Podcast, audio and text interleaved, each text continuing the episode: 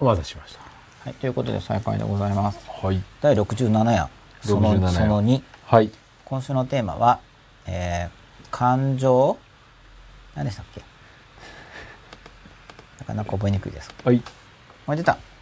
感情誘発による攻撃というテーマでお送りしております。それで、忘れる前にと思ってまたさっき、あ、しかもこれ出してある本が違うし、これこれですね、あの、のび先生の、はい。以前この今夜も真っ裸にも用意してくださはいったのび先生の新刊で今日これメルマガにも書いたんですけど、えー絵で見てパッていう英会話トレーニングっていうこう赤版と青版の新刊がのび先生すごい本たくさん出してますよね。すごいですね。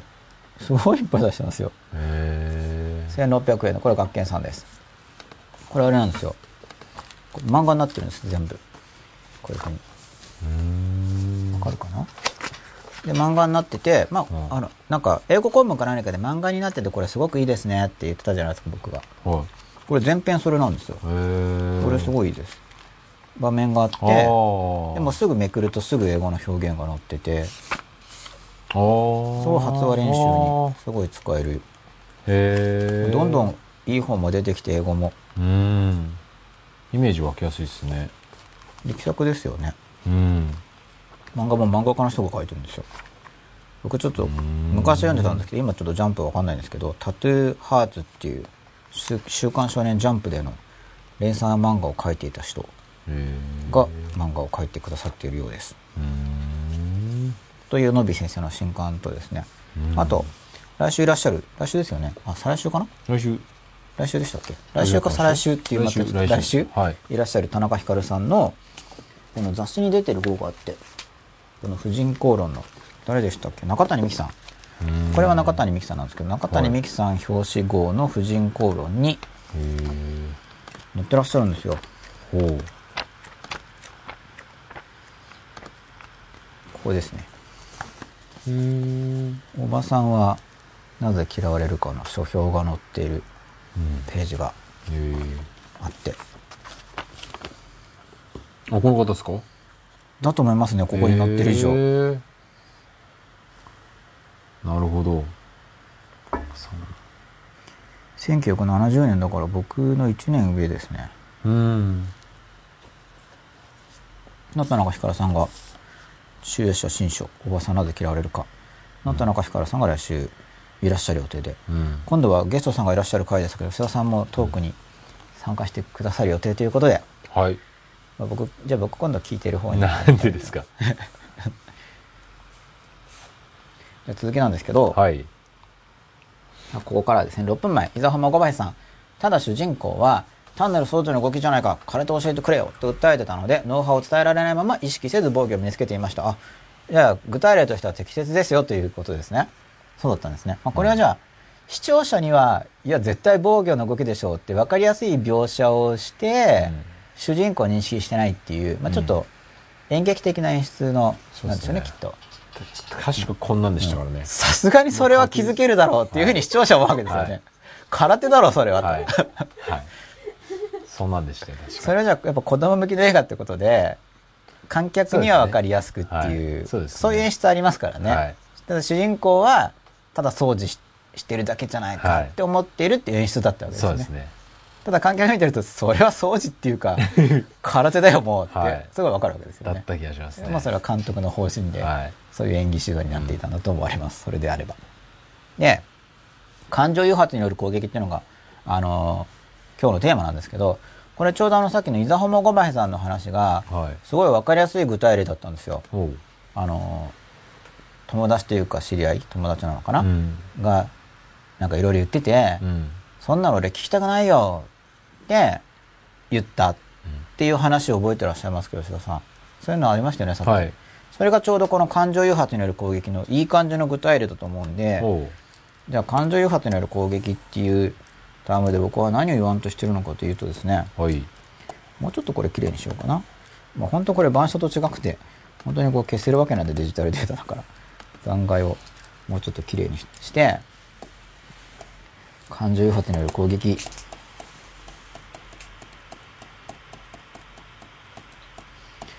本当よくこんなテーマで番組できるなって、相当嬉しいですけどね。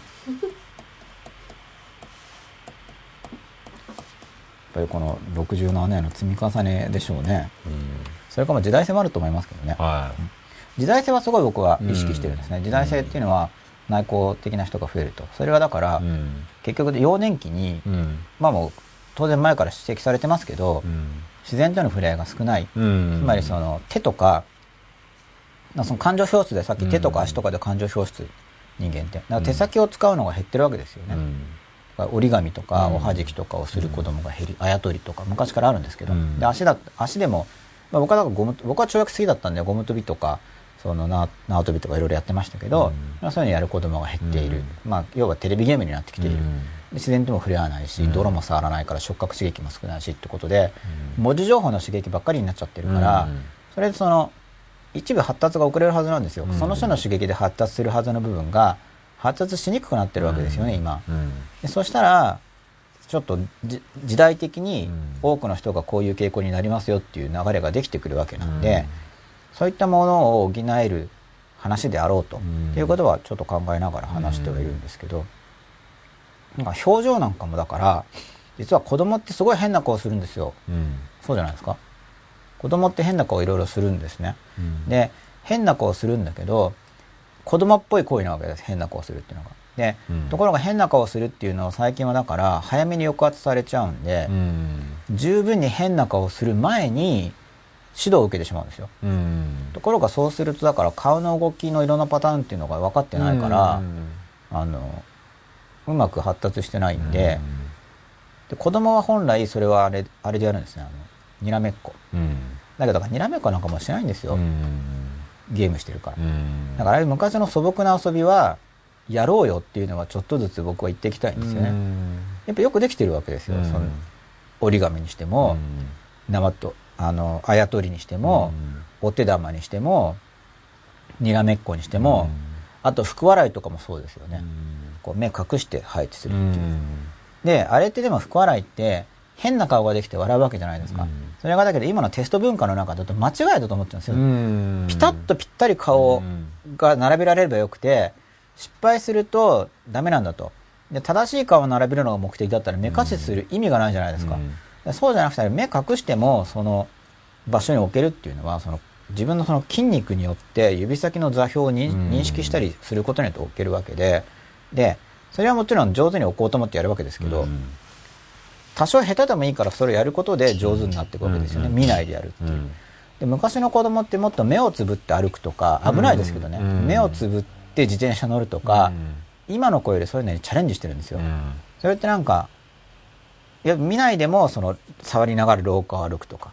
でも今もともともう真っ暗なところも減っちゃったし、うん。家の中も全部電気ついてるし、そうすると手探りで歩くとかっていうあの環境があまりにもないでそしたらその人の力が発達しないわけですよね、その人の力っていうのは手探りで空間認識をしたりする力。目で見て認識するのはやりますけど。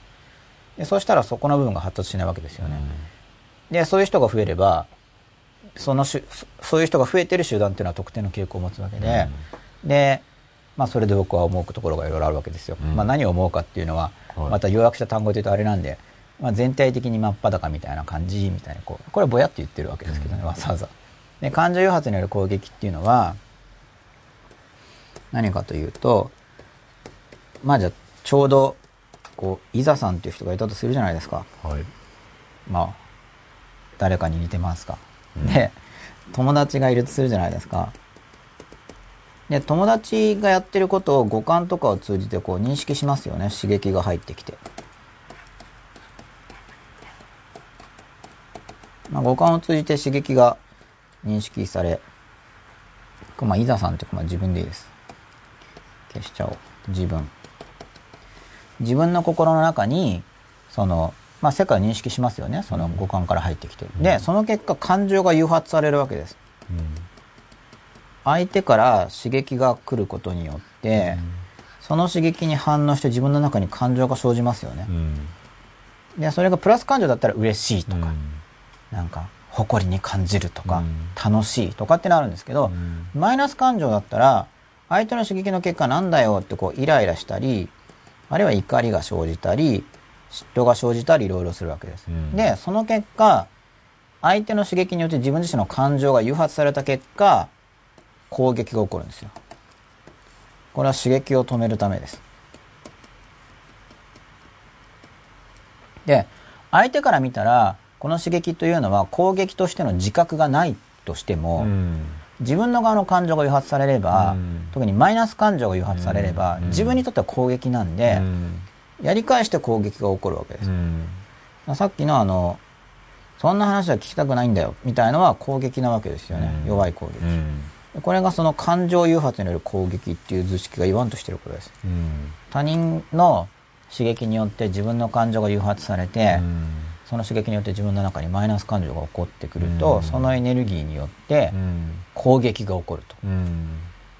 で、まあまあその毎週のテーマってことを言えばう、ん。今週はですね、この図式が自分自身、あるいは自分の周りの人に生じている時に、あっと思って、感情誘発による攻撃がうん。起きてるぞ。っていうのを見てみましょうっていうのがその今週のテーマなんですけど、うん。でもうちょっと説明をすると、うん。その自分の心があって、まあ意識化されている領域と無意識の領域がありますよね。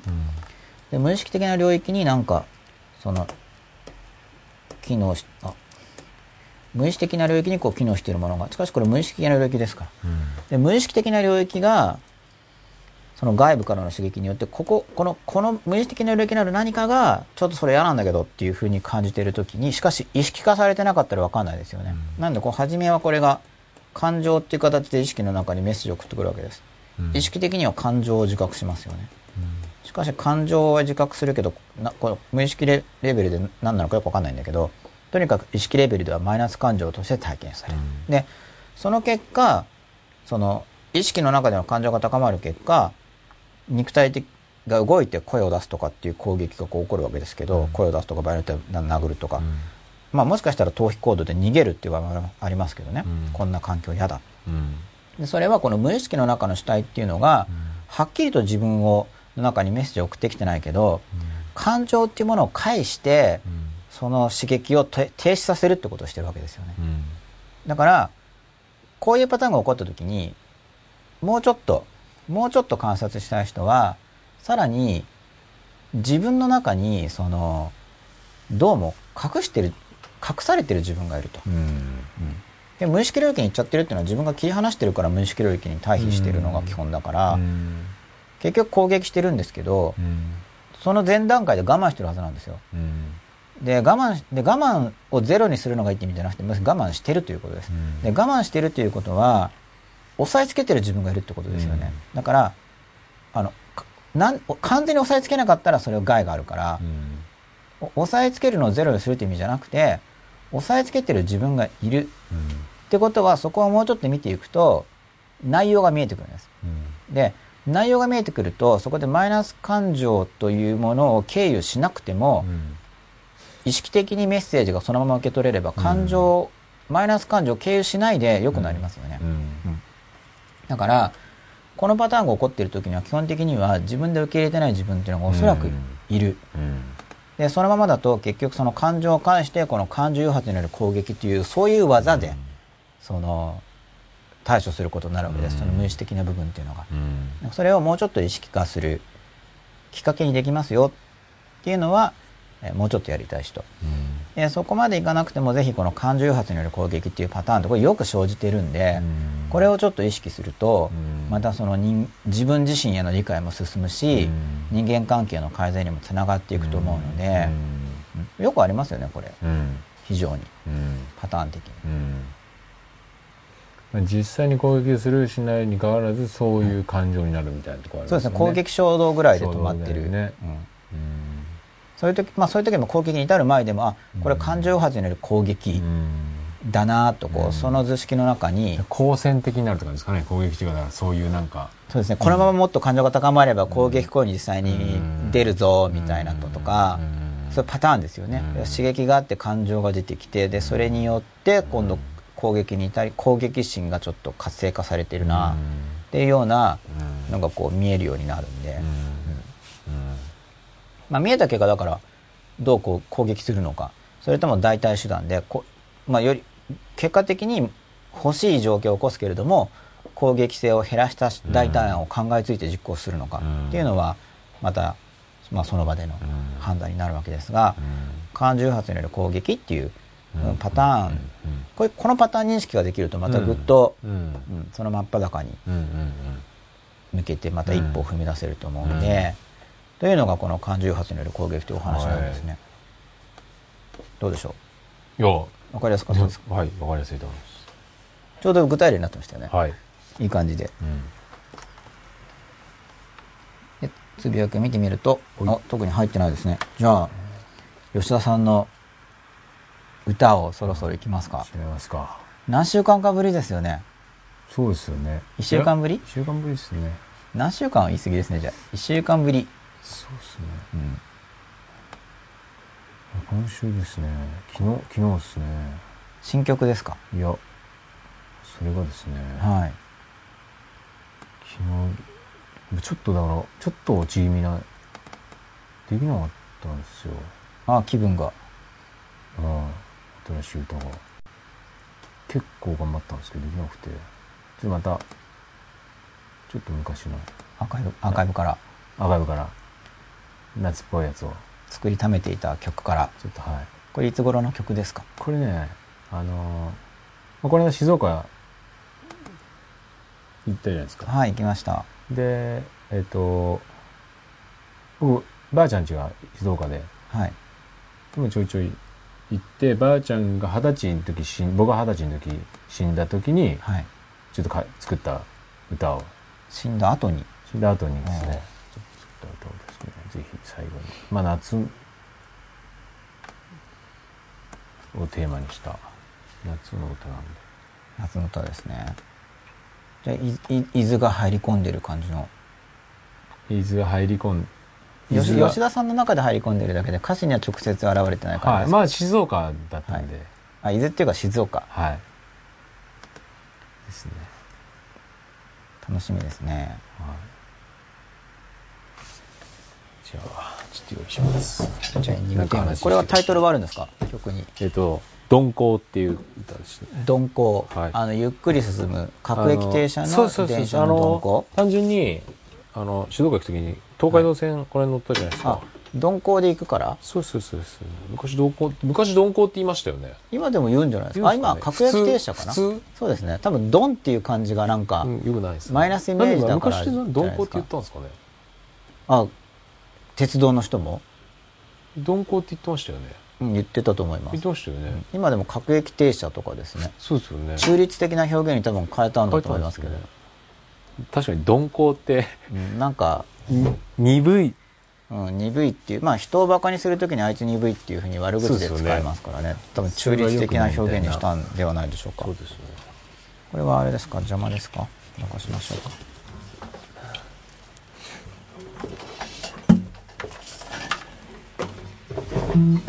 今週のエンディングテーマは鈍行で吉田紀明さん作詞作曲演奏歌唱によるはい。鈍行をお送りいたします。鈍行をお送りします。生生演奏生放送ですもんね。今週はハーモニカもいきます？こ今日はあ今週はハモニカもありで。れやっぱりあれですか？テレビの前で皆さんご一緒にですか？なんか鈍行っぽいですね、はい鈍行っぽくいきます、うん。俺どっちだっけ？今日歌詞カード出ますか？一応出ますタイミング合うかどうかはませんが。大体タイミングが合う感じでじゃあはい。歌詞も出るので。大体タイミング合う感じよかったらご一緒に。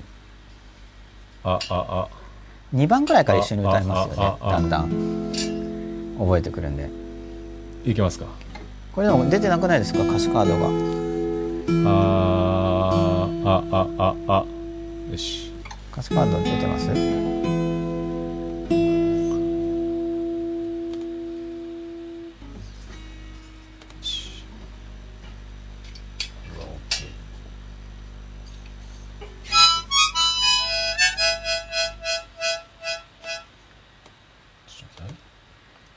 い。じゃあこれでまた。あ。期待の声が届きましたよ。今原木さんからパチパチ感からも。あハーモニカだ。よしじゃあいきます。はい。お出た。鈍行鈍行。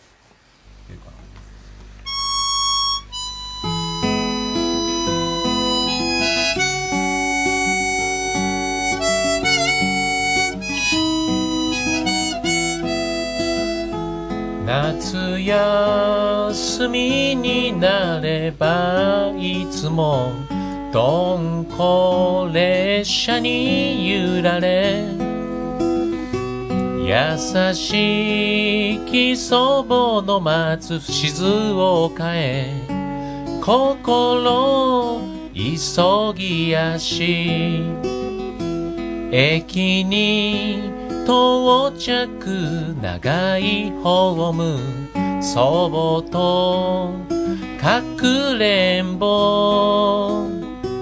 姿を見つけかけよれば心一安心。重い荷物を片手で担ぎ嫌がる僕の細い腕を引く。子供のままでい続けることが優しさだったなんて。気づけなかった僕時の流れを今知る。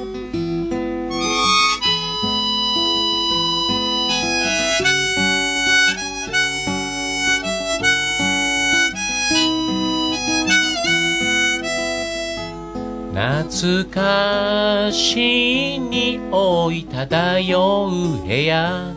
風鈴には扇風機。旅の疲れを思い出した僕。畳の上夢の中。西日の誘いに目を覚ませばセミと鳴く腹の虫。昨日の晩から仕込んだごちそう大勢の上に溢れる。私はいいから全部食べなさいよと熱いお茶すすりまた何か作り出す。一人で生きる女の強さが寂しさだったなんて。気づけなかった僕。人の痛みを今知る。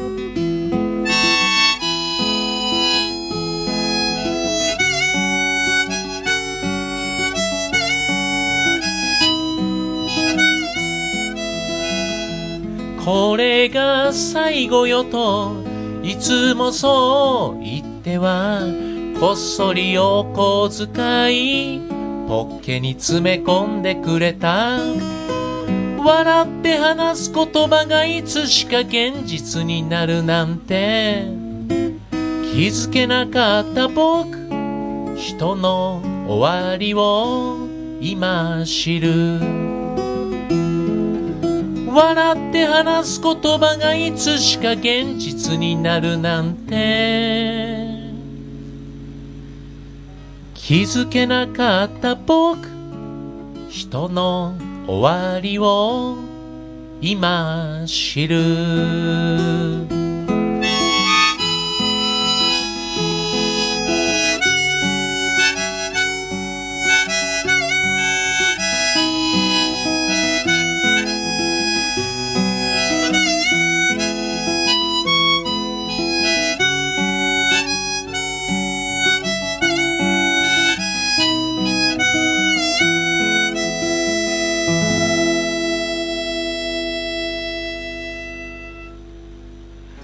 ざいました。また来週。よろしいですか？はい。ありがとうございます。また来週。ありがとうございました